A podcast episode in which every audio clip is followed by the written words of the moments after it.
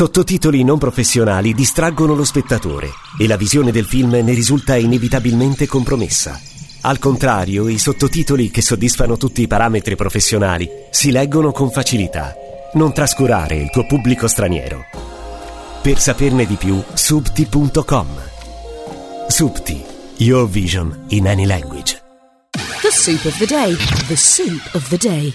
Buongiorno, anzi buonasera. Benvenuti a The Soup of the Day, l'appuntamento dalla 24esima edizione del Festival del Cinema Europeo. Federico e Angela, buonasera Angela. Buonasera. Cominciamo subito alla grande, anzi continuiamo perché la teniamo qua tutta la puntata. Abbiamo un ospite illustre, ehm, giurata anche in questo festival insieme alla Prudenzi. Povera, sarà dura lavorare con la Prudenzi. Benvenuta a Vilma Labate. Buonasera, buonasera a tutti. Non è vero che sono un ospite, insomma, come mi ha presentato lui, neanche me lo ricordo. Però sono una giurata, sono. È una regista molto conosciuta. Sono una regista e sono molto contenta di essere in questo festival, a cui non ero mai stata, e che mi ha fatto scoprire dieci buoni film. Attenta che non vuoi dire troppo, eh? No, non posso dire altro, però Quindi sei, sei stata un concorso soddisfatta. ricco, ecco, un concorso interessante.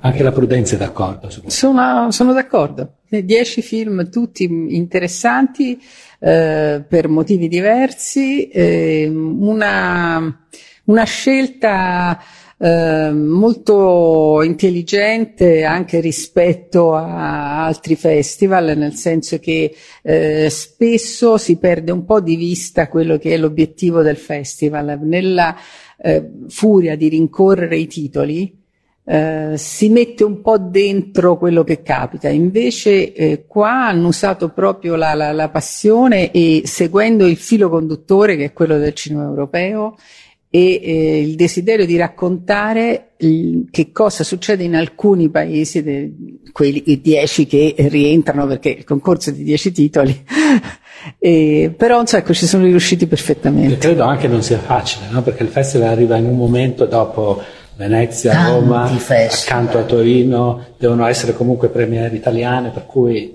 eh, sono stati bravi. Bravissimi, bravissimi. Bravi, sì, molto bravi. E come sono i vostri compagni di giuria? Tanto sono stranieri, non capiscono, possiamo dire quello che vogliamo. Ma che Nel cattivo. senso che è un programma in italiano. Dei compagni di giuria molto interessanti sono, nel senso che sono vari, diversi, abbastanza sorprendenti. Per esempio c'è un giovane regista di cui ho visto il suo film appena uscito, diciamo, in Europa, eh, albanese di, di cui diciamo il nome, si chiama Gentian Kochi. di cui diciamo il nome, e, e che è un regista, e essendo un cinema piccolo, diciamo, quello dell'Albania, è anche un produttore, che mi sembra un- un'iniziativa mh, necessaria, ma anche molto intelligente, nel senso che appunto l'autore si fa anche produttore di se stesso, ma anche di altri magari. Poi c'è un critico inglese molto british, molto- Che però è nella giuria Fipresci, eh? che però è nella giuria Fipresci e che, e che è molto british e quindi interessante. Poi si chiama Jason Best, capito? Best è, è il meglio. Best, esatto, best. Poi c'è un produttore sloveno molto simpatico, molto vitale, che non conoscevo e che ho scoperto ha prodotto dei grandi film, dei film molto importanti, degli autori molto prestigiosi come Haneke, Wenders e tanti altri. Sì, Poi sì. c'è il direttore del Festival di Sofia, Ah, ecco perché ho visto dei Deplian in giro sui suoi film. eh sì, Sì, Stefan Sì. Kitanov. Stefan Chitano, simpaticissimo, attentissimo alla cucina salentina, sì, tutti sì. noi. cultore Sì. della cucina salentina, cioè lui è molto scientifico, cioè cerca di conoscerla tutta. e quindi di, di assaggiare tutte le cose. No, è qua, un piacere. sì, è qua con la moglie. La moglie non mangia dolci, per cui quando arriva il momento del dolce, naturalmente eh, chiedono, no? Allora questa è la scelta e lui ordina il suo dolce e la moglie fa io no grazie e lui interviene dicendo no no lei prende quest'altra cosa per cui lui se le mangia tutte e due fantastico Una bella giuria. Ci stiamo divertendo No, infatti volevo chiedervi, voi sarete stati in giuria altre volte sicuramente, magari Sì, non sempre sei in sintonia. Sono sempre un po' altri. di rapporti sono un po' conflittuali, insomma, con la giuria. Però non avete ancora discusso i film. No, però c'è una specie, sento che c'è un'armonia Mm. E comunque una specie di unità di intenti. E poi soprattutto il concorso è un concorso organizzato bene, fatto bene, con, lo ripeto, con dieci buoni film e quindi non avremo modo di... Sì, non credo- sì, no, no, non combatteremo. No, no. ultime combatteremo parole famose vedere. no guarda allora Ci saranno 4x Sì, no, abbia- abbiamo capito che eh, c'è un film che è entrato nel cuore di tutti e quindi secondo me sarà abbastanza facile eh, designare il vincitore. Poi gli altri tre premi, vabbè, ne parleremo, ne discuteremo, ma insomma mm, succede sempre di cedere un po', no? Magari tu, tu ami più una cosa, la, la- lasci, la lasci andare se, se devi Ma fare quanti premi dovete assegnare? quattro. Cioè miglior film? Miglior film, migliora- migliore sceneggiatura, il- Fotografia. fotografia e premio speciale della giuria. Vabbè, quindi bene, comunque c'è anche spazio per accontentare un po'. Sì, ma ehm, se è facile ehm, designare il, il film vincitore, no, beh, su quattro premi, su sei film, il secolo eviterei, sono troppo pochi. Eh, sì. Eh, è difficile decidere qual è quello scritto meglio e anche la migliore fotografia, perché sono, devo dire, quasi tutti, quasi tutti con delle ottime fotografie di mm, qualità. di Ma la qualità. sceneggiatura è un premio più alto rispetto alla fotografia. Eh, ma non credere, adesso un, un qualsiasi direttore del, una scala. sai, eh no, sai che adesso come si, Ah. certo, Non più. Non più. non più. Poi sì. non è vero, non più. Perché una volta la fotografia, voglio dire, quando il cinema era immenso, italiano, parliamo di quello italiano, ovviamente la fotografia c'era un valore enorme. Per esempio, i direttori della fotografia italiani venivano chiamati negli Stati Uniti. Allora, De Palma lavorava in America, per esempio. Woody Allen. De Palma, eh? Woody Allen, Woody Allen, De Palma. tanti.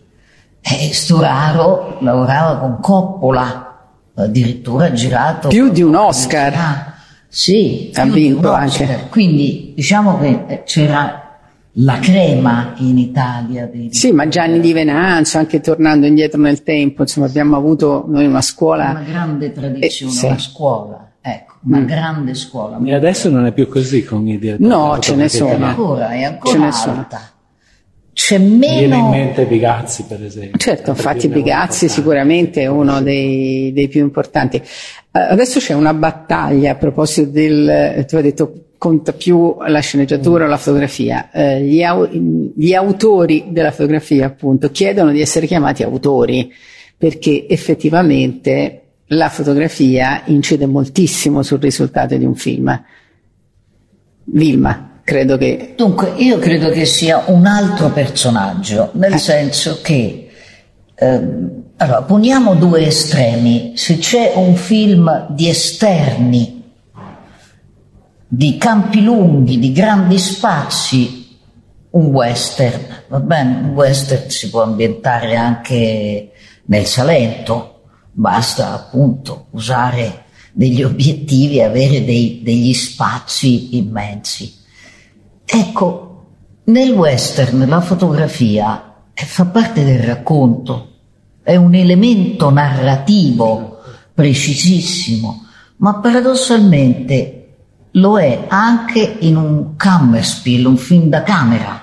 Perché? Perché è, fondamentale il tipo di luce che c'è in un ambiente chiuso per determinare l'atmosfera. Quindi è un, è un altro elemento narrativo la fotografia. Oggi devo dire che i giovani, eh, siccome appunto siamo bombardati di immagini, l'occhio si è abituato a una certa qualità, per cui non si distingue più tanto facilmente la fotografia, diciamo, creativa, talentuosa, narrativa. Ovviamente i cinefil se ne accorgono, forse parte, buona parte del pubblico no. Ma volevo dire un'altra cosa a proposito del concorso, anche se non possiamo rivelare niente. Beh, io ho pensato questo, che eh, eh, sono dieci film di vari paesi europei che dovrebbero denunciare la grande crisi del vecchio continente, che è antica e che in questo momento è estremamente forte. Una crisi culturale, una crisi politica.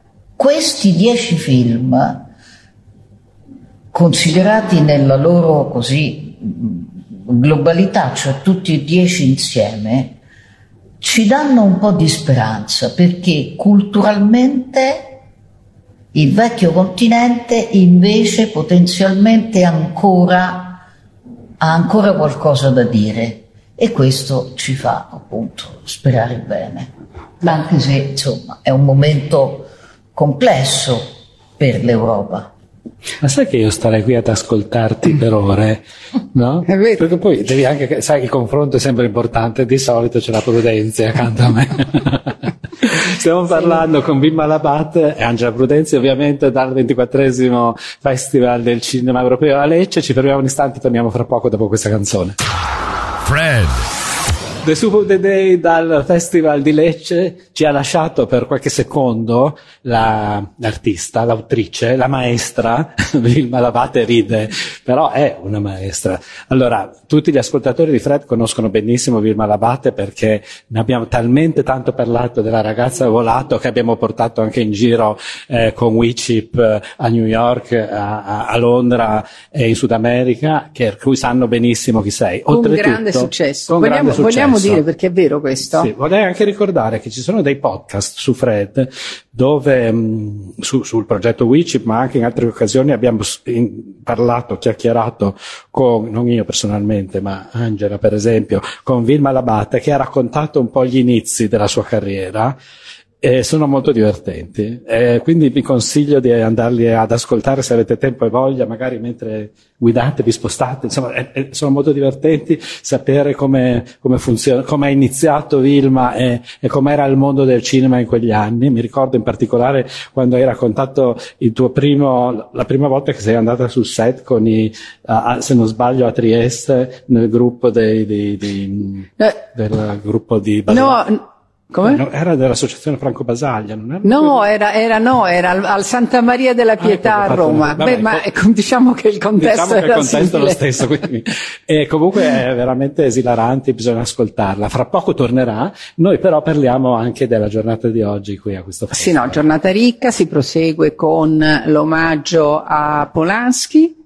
Eh, con l'omaggio a Nico Rasola e ricordo che oggi eh, c'è stato proprio un un momento eh, in cui è stato ricordato anche eh, con la moglie e i figli, eh, uno dei figli di eh, Nico è attore, quindi insomma ha proseguito eh, sul solco del, della, dire, delle qualità paterne e oggi Alberto insomma, ci ha detto in poche parole quello che era successo durante questa cosa, era, era, molto emozionato mentre ne parlava perché, come ho detto l'altro giorno, Nico eh, era una persona davvero incredibile, eh, anche Vilma lo conosceva, se lo incontravi non te lo dimenticavi più perché era un pazzo scatenato e poi aveva eh, la capacità di non mollarti. No, se ti doveva dire una cosa, eri finito, nel senso che... Beh, ci sono tante persone così. Sì, no, però, però era una cosa che, che, che, ti faceva stare bene perché,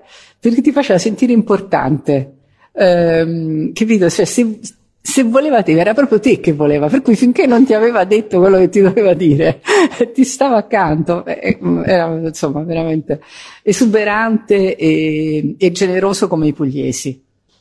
A proposito di, di, di, pugliesi esuberanti, vorrei raccontare un'esperienza che mi è capitata oggi personalmente. Pensavo fosse una cosa esclusiva, poi ho scoperto che anche Angela e Vilma erano andati alla pasticceria Natale, che è uno dei posti dove bis- The Place to Go in, in, Lecce, che è una pasticceria fantastica che mi era stata consigliata da una mia amica taxista che mi ha detto se vai a Lecce vai assolutamente alla pasticceria Natale a mangiare il pasticciotto. E io sono entrato, ho preso il pasticciotto, dopodiché così per tanto... Che hai assaggiato, spiluccato, non hai mangiato tutto Tiepido, una cosa che non ho mai mangiato una certo. cosa così buona. E poi andando via ho visto una signora, oh, magari è lei questa la, che conosce la mia taxista, allora eh, che saluto Sabrina, eh, ho detto, vai, io sono venuto qui perché la mia taxista Udine mi ha detto che non potevano venire. Questa veramente è rimasta sconvolta, non ci posso credere, ma è una cosa meravigliosa e questo è il suo gelato preferito, assaggialo. E poi mi ha fatto mangiare tre tipi di panettone e un sacco di gelati buonissimi, un altro pasticciotto e mi ha anche riempito di un sacco di cose da portare via. Sono rimasto veramente a bocca aperta. No, mi ha raccontato una cosa divertentissima.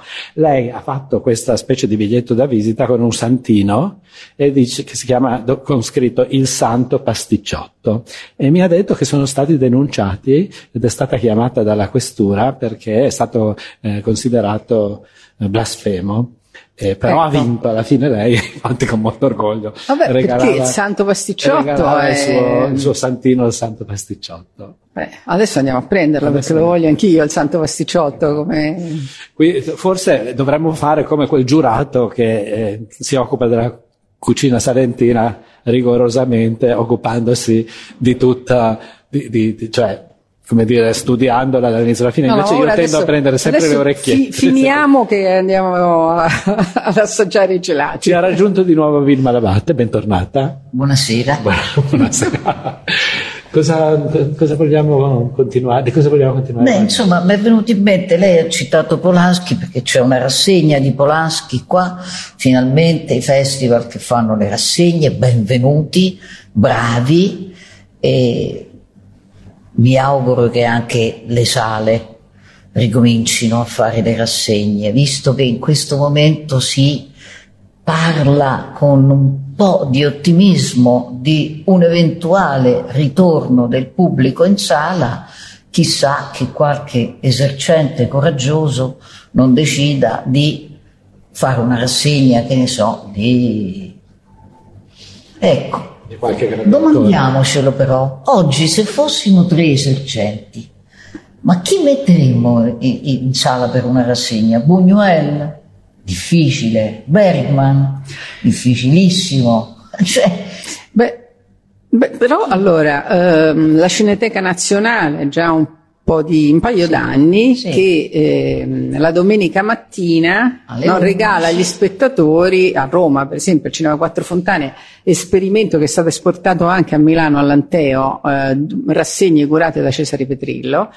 E l'altro anno era eh, una rassegna dedicata alla Screwball, quindi alla commedia sofisticata americana. Quest'anno più in generale al cinema classico americano, sono andate benissimo, sì. come stanno andando molto bene eh, le, eh, i recuperi dei, dei, classici di Kislowski, per esempio Tre colori, eh, stanno andando molto bene, escono certo tre giorni, eh, due giorni, però ehm, ci sono stati vari esperimenti di questo tipo e sembrano funzionare.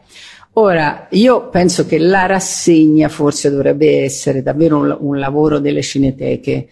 Eh, non c'è abbastanza spazio a Roma, ancora stiamo aspettando appunto che si apra una sala della cineteca che non c'è e questo, e questo è molto grave perché a Parigi dalle 9 del mattino fino alla sera hai in continuazione film classici e questa è una cosa che dovrebbe Però essere supportata.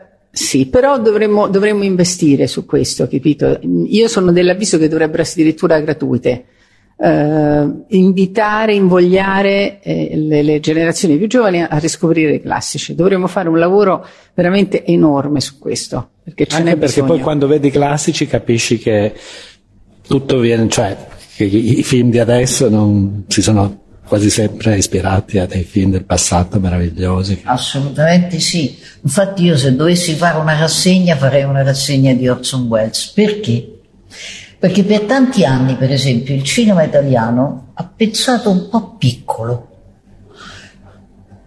Per pensare piccolo io intendo ha inquadrato piccolo, mentre un primo piano di Orson Welles in uno schermo di 60 metri è un'emozione, è un colpo al cuore, è un colpo allo stomaco, è una roba veramente emozionante.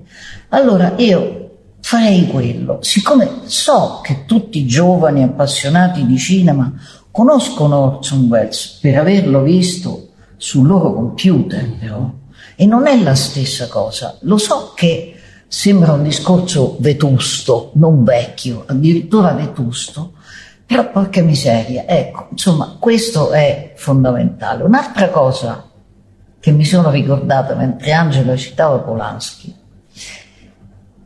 Allora, io credo di aver visto, non mi ricordo se era un film, sicuramente era un film, ma può darsi che fosse un cortometraggio, non me lo ricordo, perdonatemi per l'ignoranza grave. A Nuova Olimpia ho visto una cosa di Polanski. Allora, il Nuovo Olimpia in quegli anni in cui ci andavo io, cioè un secolo fa, si incontravano gli amici fuori se no io non ci sarei mai andata da sola, ero sicura di incontrare degli amici. E all'uscita si faceva il dibattito, anche se è una parola che mette paura, cioè si discuteva moltissimo. L'importante era fare tardi, insomma, tirare veramente tardi e tornare non prima dell'alba e quindi si parlava moltissimo. E io dissi Oh, ma c'è uno, ho visto un film di uno, un polacco, non mi ricordo il nome, ma un'immagine pazzesca. Sono due che trasportano l'armadio, l'armadio e che escono certo. dal mare. Ma è pazzesco, ma chi è? E quindi poi naturalmente uno più esperto, più preparato di me mi ha spiegato che era Polanski, eccetera. Ecco, il cinema è questo, sono dei ricordi, delle emozioni, delle immagini che non si cancellano più, rimangono appiccicate per tutta la vita, per cui qualunque film io poi vado a vedere di Polaschi mi ricordo quell'immagine, faccio il confronto e devo dire che non mi delude quasi mai. Ma poi tu hai deciso di fare la regista e sei stata forse condizionata da quei film di allora? Cioè sono state determinanti nel fatto, il fatto che tu sia stata così emozionata dal vedere quelle immagini, è stato determinante nella tua decisione di fare questo lavoro? Beh, sicuramente è stato importante, importantissimo, perché proprio palpitavo, però devo dire che ho avuto un, un piccolo privilegio, perché non tutti i, i, i problemi di avere una certa età sono negativi, no? c'è anche un elemento positivo. Cioè io ero una ragazza in un momento in cui si andava tantissimo al cinema, quindi ho avuto modo di fare della sala la mia scuola, anche perché per, per condizione, per generazione, ci andavamo veramente più o meno tutti i giorni, cioè era il motivo di incontro, di socialità, di divertimento, di curiosità e di scambio culturale. E questo è un grande privilegio e mi dispiace che i giovani oggi non possano vivere la sala come appunto il tinello di casa propria, detto in senso esterno e positivo e non negativo, perché quello era e quindi sì, sicuramente quegli anni sono stati fondamentali per me, molto importanti. Certo, se le cose vanno come sembra, da questa, l'esperienza di questi ultimi mesi forse le cose un po' cambieranno, no? Sì, la differenza è che non c'è la diversificazione che c'era prima, nel senso io eh, appassionata di cinema vedevo tutto, cercavo di vedere tutto, anche i film che sapevo non mi sarebbero piaciuti. Tu hai anche avuto una mamma che quando eri ancora Sì. piccola ti portava No, no, cinema. io vabbè, ho cominciato a vedere i film nella pancia della mamma, quindi eh, questo lo racconto sempre, per cui ci sono cresciuta e, e- e da una passione poi è diventata un, un lavoro in maniera così naturale che non me ne sono neanche accorta. Però detto questo, eh, non solo io che ne ho fatto un lavoro, ma anche altri eh, miei amici che pure hanno scelto mh, eh, cose diverse da me, però andavamo tutti insieme e veramente vedevamo 4-5 film a settimana. Tutto quello che era possibile vedere lo vedevamo. E, e ci ha aiutato anche a, a formarci come, come- come adulti e ti dico, ti dirò anche come cittadini, perché il- un- io credo di essermi fatta davvero anche una coscienza eh, civile e, e politica attraverso il cinema e non solo quello italiano, ma anzi io ho un, un nettissimo eh, ricordo di, mh, dell'impressione che mi fece, io ero una ragazzina, che mi fece vedere If di Lindsay Anderson. Beh, credo. Eh, però, capito, sono, lo considero una pietra miliare perché lì io ho cominciato ad avere coscienza di che cosa potesse significare la lotta politica, o comunque non la lotta politica perché non c'era lotta politica, la ribellione alle istituzioni. E sono cose fondamentali, mi sono passata attraverso il cinema. Poi magari la letteratura mi ha dato altre cose. Ho, ho paura che tutto questo si sia un po' perso. Beh sì, anche perché purtroppo c'è questa enorme quantità di contenuti disponibili, per esempio, sulle piattaforme, dove le cose buone sono un- una parte min- insomma, Sono poche. sono poche, ci sono anche tantissime cose molto, molto scadenti, per cui uno purtroppo perde tempo magari per vedere una serie che alla fine cosa ti lascia? Niente. Beh, insomma, per tornare a If, per esempio, If è, è il film che racconta la rivolta degli studenti, detto in modo molto generico, no? Perdonatemi.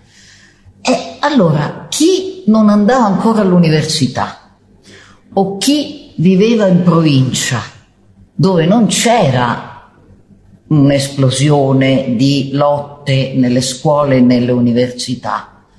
E beh, IF era appunto un, un modo di scoprire e tutto il free cinema, in realtà tru- tutto, perché Morgan Matto dalle gare era una specie di ballata dei rivoltosi, insomma, no? Ecco, allora, quei film lì, se non fai la rassegna, ma chi l'ha visti? Eh, è vero che la rassegna forse è proprio un metodo antiquato di cui oggi non puoi neanche parlare.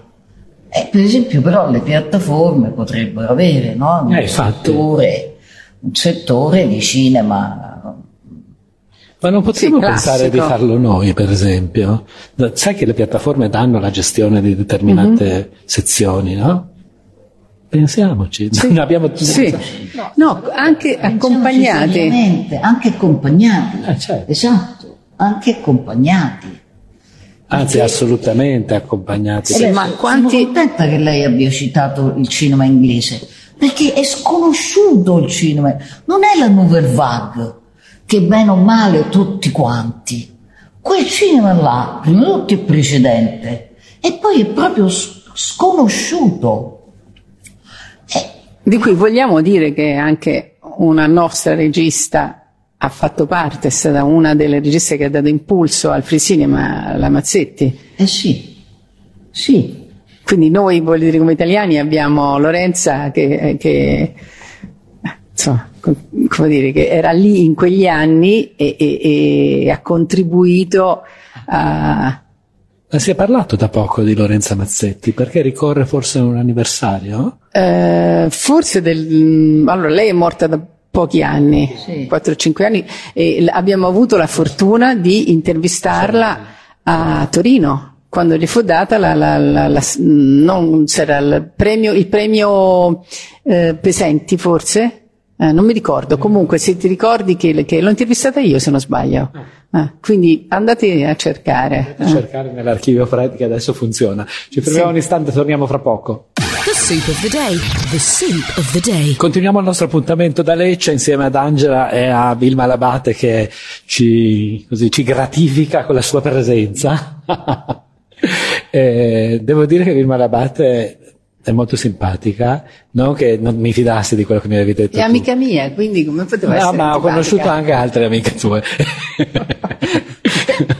e, ehm, e, stiamo parlando un po' di, di, tante cose, un po' del festival, un po' di, di cinema, un po' di, dell'importanza di vedere i classici, ma non solo, cioè che sarebbe, di quanto sarebbe bello poter vedere i film eh, o delle rassegne al cinema soprattutto di film che ormai è impossibile vedere sul grande schermo. E questa è una delle cose belle dei festival del cinema, che purtroppo non, tu, non tutti i festival fanno ormai. No. Eh, ricordo le retrospettive del Torino Film Festival di qualche anno fa.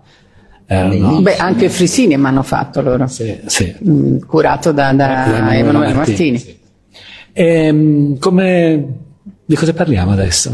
Allora, Su cosa interroghiamo Vilma? che ha sempre delle grandi pillole di saggezza da darci. Eh, non so, mi metti in difficoltà adesso. non so. Possiamo fare tutto meno che c'ha. Possiamo fare come, come Marzullo. si faccia una domanda e si dia una risposta.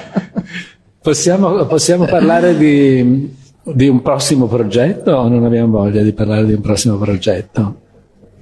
Eh, non, non lasciamola, no. è delicata, è delicata la cosa. Sì, è delicata, mm. delicata la situazione.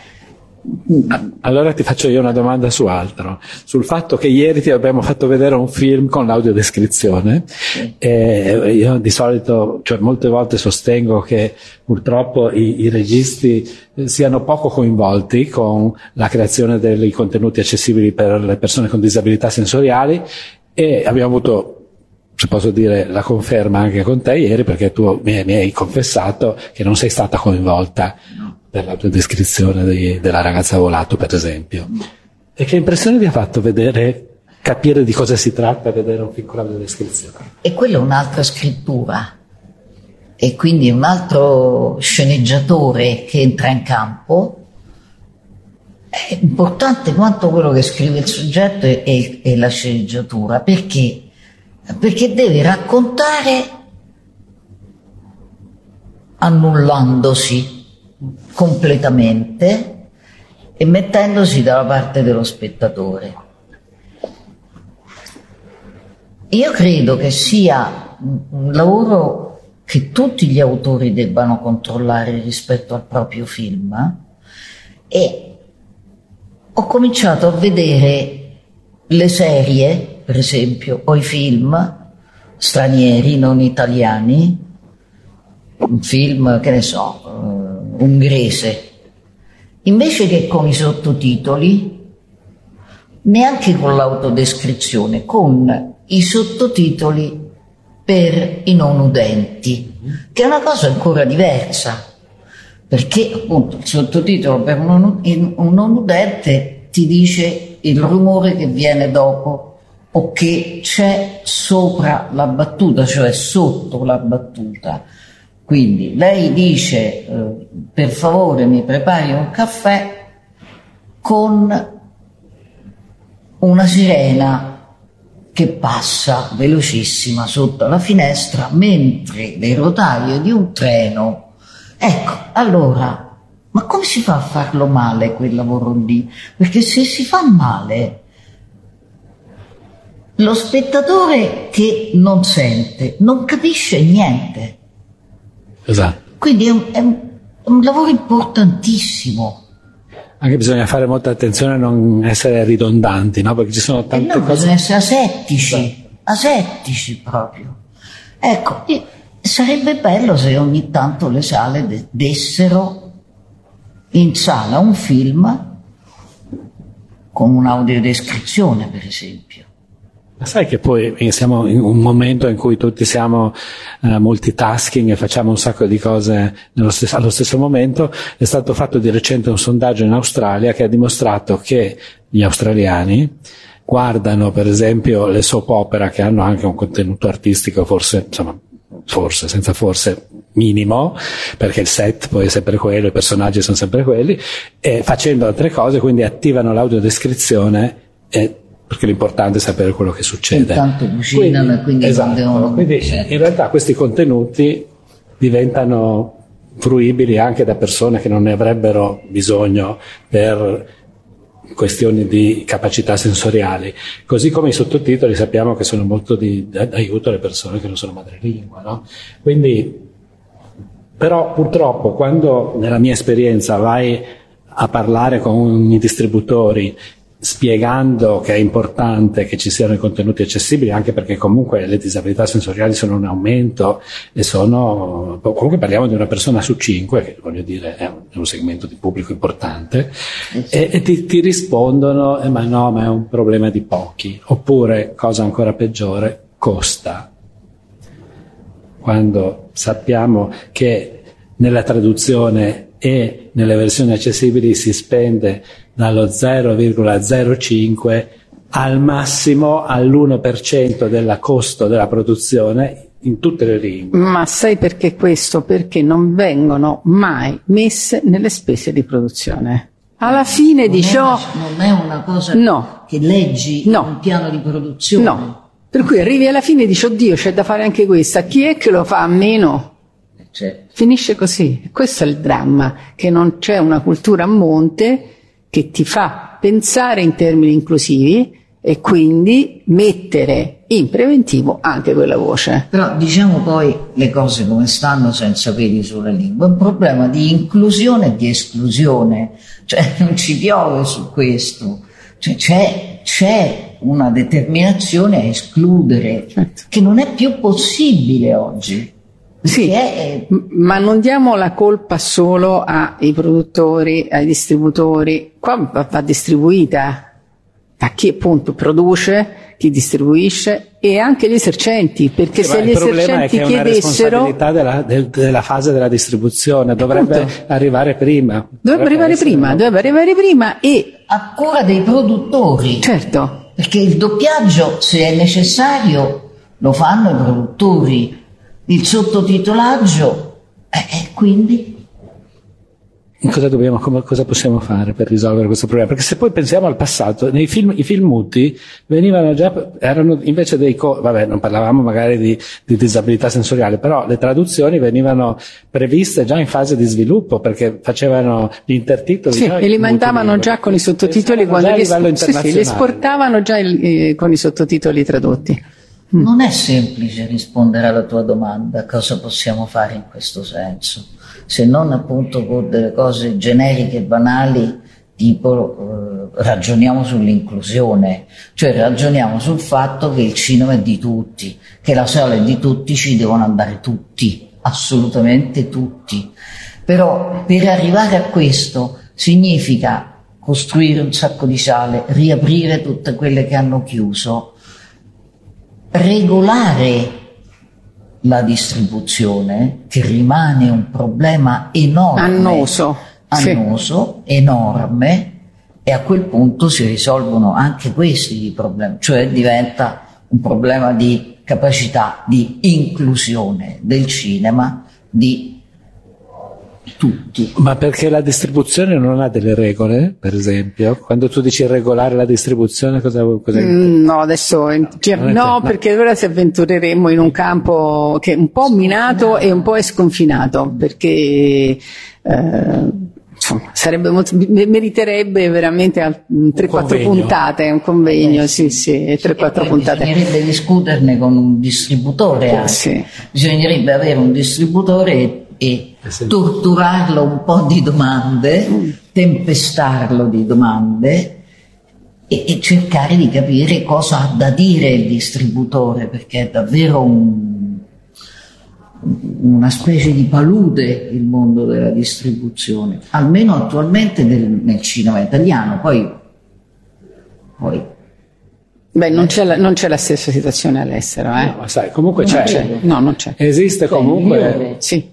Ma migliore. c'è una normativa internazionale che fa capo ancora alla conven- parlo delle, delle versioni accessibili, alla Convenzione delle persone con disabilità dell'ONU del 2006, che è stata recepita di fatto da tutti i paesi del mondo, anche in Italia, però mentre altri paesi per esempio prevedono delle sanzioni se non vengono distribuite le versioni accessibili, in Italia sì, ovviamente si dice che il produttore o i distributori devono creare le versioni accessibili, però se poi non lo fanno, al di là della legge cinema che impone No, la ma produzione ma dovrebbe- non la dovrebbe- distribuzione. Certo, dovrebbe essere appunto il Ministero della Cultura eh, che obbliga a eh, pensare a un minimo di, di proiezioni settimanali Eh, per esempio accessibili. nel Regno cioè Unito non- funziona così, due proiezioni alla settimana per forza se il film è in sala devono essere proposte in versione che è accessibile. la cosa- e spiegare bene, lo ridiciamo, che le proiezioni accessibili Sono sono per per tutti. tutti, Eh sì. Sì,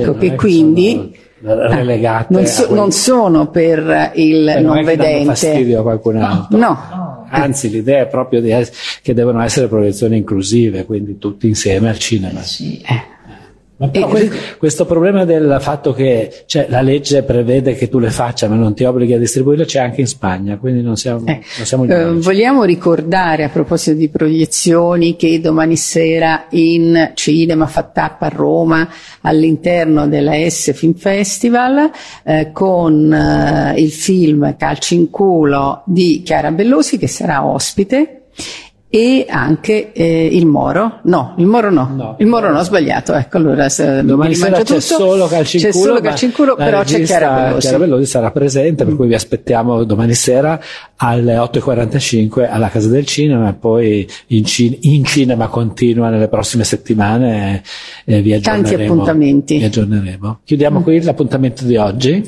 non prima, Non prima. di aver salutato Adeguatamente. Cristina Scognamillo E Giovanna Mazzarella, Mazzarella. che compiono gli anni quest'anno, perché sono 20 anni che si occupano dell'ufficio stampa del, Festival del, Cinema, Europeo, di E Lecce. per fortuna dopo Quindi- vent'anni hanno capito che dovevano invitarci. Vabbè, salutiamo Cristina e Giovanna Sì, e ringraziamo salutiamo anche tutti, Alberto Lamonica che ci ha voluto. Mm. e, e vi ringraziamo come sempre per averci ascoltato continuate a seguire Fred che fra qualche giorno sarà a Torino per il Torino Film Festival Grazie Vilma. Grazie, Grazie Vilma a per voi, essere stati con grazie noi a e voi continuate a seguire Fred. Grazie Federica Scarpa che si è occupata della parte tecnica e a Davide De Benedetti da Milano. The soup of the day. The soup of the day. Fred Film Radio. 24/7 on Fred.fm and smartphone apps. Più di 80 milioni di persone in Europa sono affette da qualche forma di disabilità. L'accessibilità è necessaria a garantire una partecipazione paritaria e un ruolo attivo nella società. Per questo i film devono essere fruibili da chiunque. Da 12 anni, Subti Access è impegnata nella ricerca e nella produzione di contenuti accessibili per il cinema, la tv, il teatro e i contenuti museali. Per saperne di più, subtiaccess.com. Subti Access, your vision for all.